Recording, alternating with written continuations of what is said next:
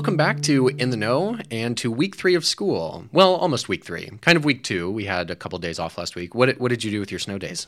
Or cold days, rather? Haha, I just slept and avoided homework under my blankets. Ouch. I know I did the same thing. I had all this extra time to catch up on my homework, procrastinated it, and then Sunday night rolled around and I was like, no. Extra time is an extra nap. Welcome to In the Know, where extra time is an extra nap. That's our slogan. Okie doke, let's jump into the headlines for this week. The university's proposed pronoun policy will no longer include punishments for those who violate it, according to the latest draft. The policy's previous form listed consequences for those who did not refer to a person by their preferred identity, sparking concerns over free speech. University officials say the focus of the policy should be to educate rather than discipline. The Minneapolis Police Department has adopted a medical amnesty policy which prevents officers from citing those who report sexual assault with underage drinking. Meanwhile, University of Minnesota police have had this policy for a year. The Minnesota Student Association is heading efforts to pass a bill that would extend this type of medical amnesty to all Minnesotans at the state legislature. A Minneapolis traffic accident study found that some places near campus were at high risk for crashes. According to the research, University Ave Southeast accounts for 25% of all fatal and severe bicycle crashes in the city. Other risky areas included 4th and 5th Street Southeast. And lastly, sensors the size of a grain of salt may help cancer patients more safely take medication at home. Researchers at the University of Minnesota Medical School are working to create the tiny device, which would allow doctors to monitor their patients' dosage and ensure they're taking the prescribed amount of medicine. And those are headlines for the week.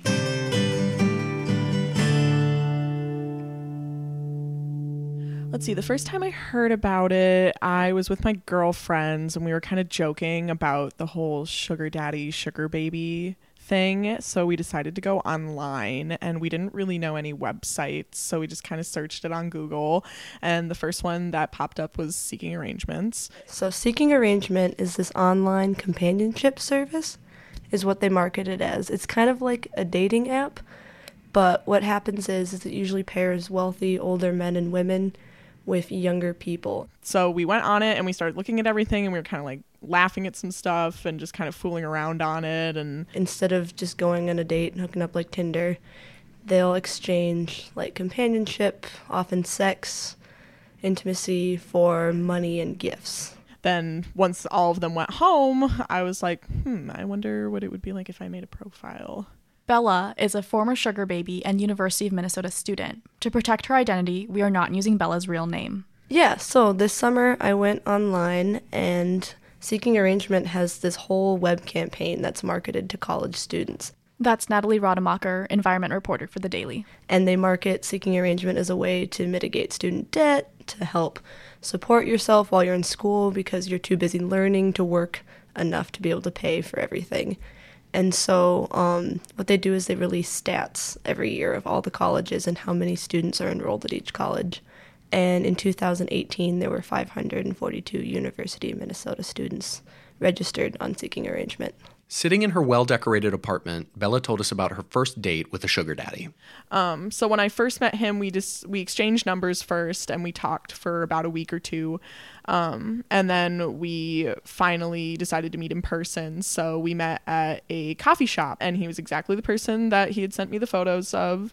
Um, and we had a great conversation. He bought me food, and he bought me a few drinks, and it was great. Did he buy you any other things or give you an allowance? Yeah, he did buy me a few things. He bought me some makeup. Um, he bought me a like three hundred dollar gift card to Sephora, and there was one point like right before we had stopped talking where he was going to fly both of us down like to Florida and have like a go on like one of his yachts. He like showed me a video of him on his yacht and like a picture of his yacht with all like the workers, and I was like, holy shit um so that was like insane but of course it never ended up happening and i was a little skeptical about going with someone i barely knew on a trip so Did he give you an allowance other than like buying you things? yeah um he gave me like 900 to 1000 dollars every few weeks um which was great um it was great and he talked about if we did go like more deeper into the sugar daddy sugar baby relationship that it could um he could raise the allowance. And seeking arrangement seems to really market itself as a way to combat like rising tuition. Did you see it as a way to help pay for tuition at all?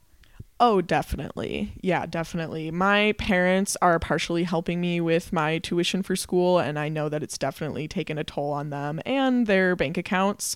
And I always felt really guilty that um, they're helping me so much. Um, so going into the seeking arrangements thing it definitely was like to help with a lot of my like daily life stuff in school like gas and rent and groceries tuition like all of that it wasn't just to say like oh i just want to like a designer bag from like a sugar daddy it was more like oh this is to help me live so my name is sarah Polowin, and i'm currently a policy advisor at the senate of canada Sarah researched sugar babies for her graduate thesis. One thing that she found is Bella's financial motivation is not uncommon. Yes, absolutely. So I think that one of the main findings um, that I discovered through my research was that money is, in fact, the primary motivator for sugar babies to engage in a sugar dating relationship. Um, so, absolutely, the rising cost of tuition, the increase of precarious work, um, cuts to bursaries or grants, um, and just the heavy costs of being a student, um, as I mentioned, tuition and otherwise, are all considerations for why students are seeking the informal economy as an alternative ways to make money. This is where Sugar Baby University comes in. The web campaign started by Seeking Arrangements specifically targets university students, marketing sugar dating as relief for mounting debt and tuition costs. A student debt clock ticks at the top of the website beneath a faux university insignia.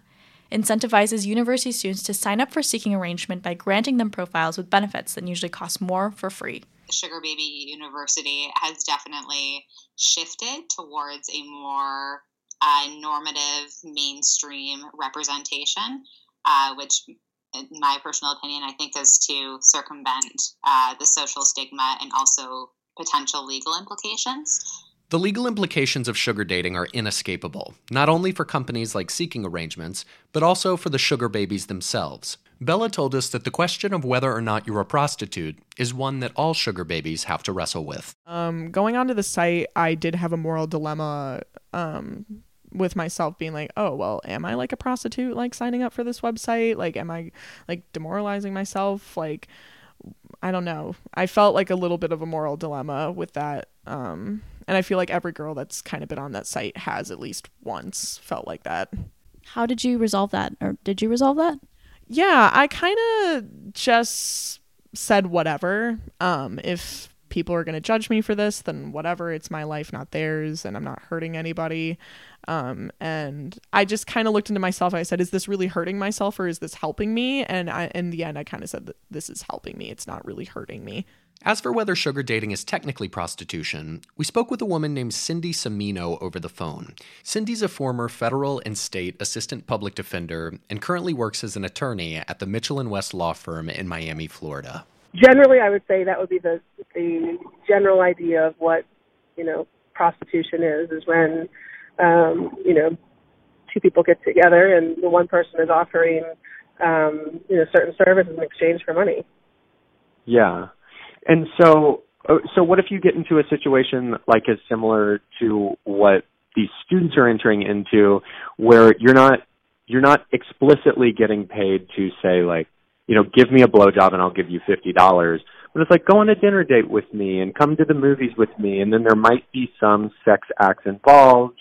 And then if you want a new purse that costs six hundred dollars, I'll buy that for you. Is there a case to be made that that's prostitution? I mean, it's certainly much more gray. It's obviously not as direct as some of those, you know, those other Backpage or some of those other, um, you know, more prostitution-oriented sites. Um, you know, I think that, I mean, could, the argument could be made that it was just, you know, a gift for a thankful dinner date, or you know, someone that you went to the ball game with, or something. Um, you know, I think that you know they're both adults, and you know consenting to this behavior and the the specific purpose may not be exactly overtly monetary or some other type of you know gift. Mm-hmm. So arguably you could say this is not.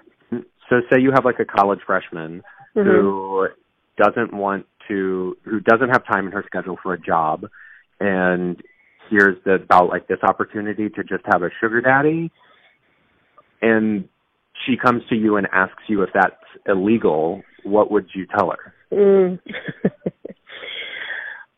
I mean, you know, I think it's treading on a line that, you know, I mean, like I said earlier on, I mean, the case could be made that, you know, it could be, you know, seen as prostitution. I think that, um, and she got to be very, very careful. Bella was an active sugar baby for about four months. She said she didn't keep it a secret. She told her friends, often sharing her location with them while on dates, and she even told her parents. Well, I told my mom about it because my mom and I are super close, um, like ridiculously close. So when I told her one day that I was going on like a date, quote unquote date, she was like, Oh, who are you going on a date with? So I felt bad lying to her. So I told her, like, Oh, it's kind of a sugar daddy thing. And my mom was a little surprised, but she said, Hey, as long as you're safe and um, you know that he's not a serial killer, then go for it. So, yeah, pretty unusual circumstances with like a mom daughter relationship.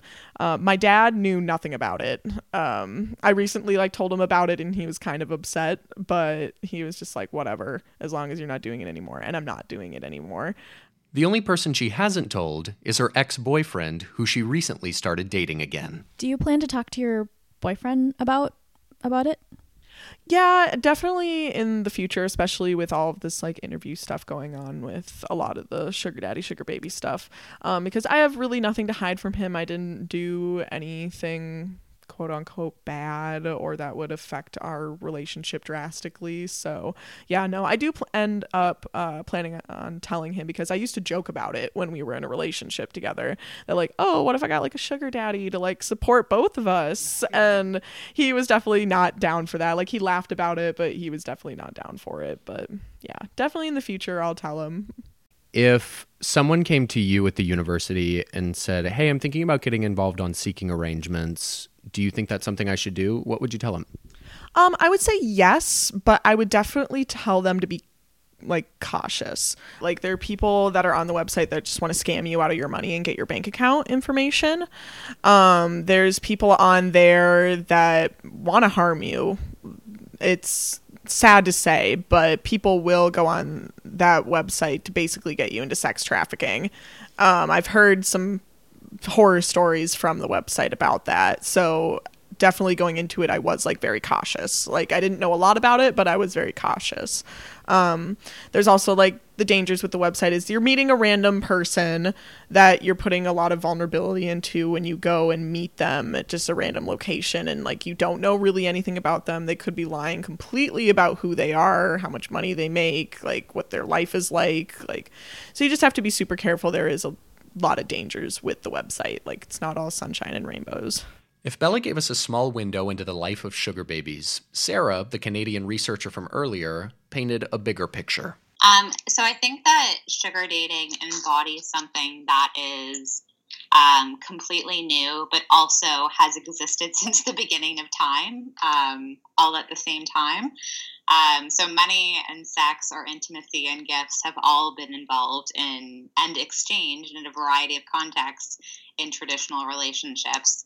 So the idea is that with sugar dating, these things are exchanged more explicitly. But although, as I discussed through my research, it's not in, in theory the premise of an arrangement is that you're able to exchange these things explicitly with the purpose of having a mutually beneficial relationship. But in practice, it actually mirrors more of a traditional relationship in the sense that you have to dance around this exchange and use vague, heavily embedded language to do so.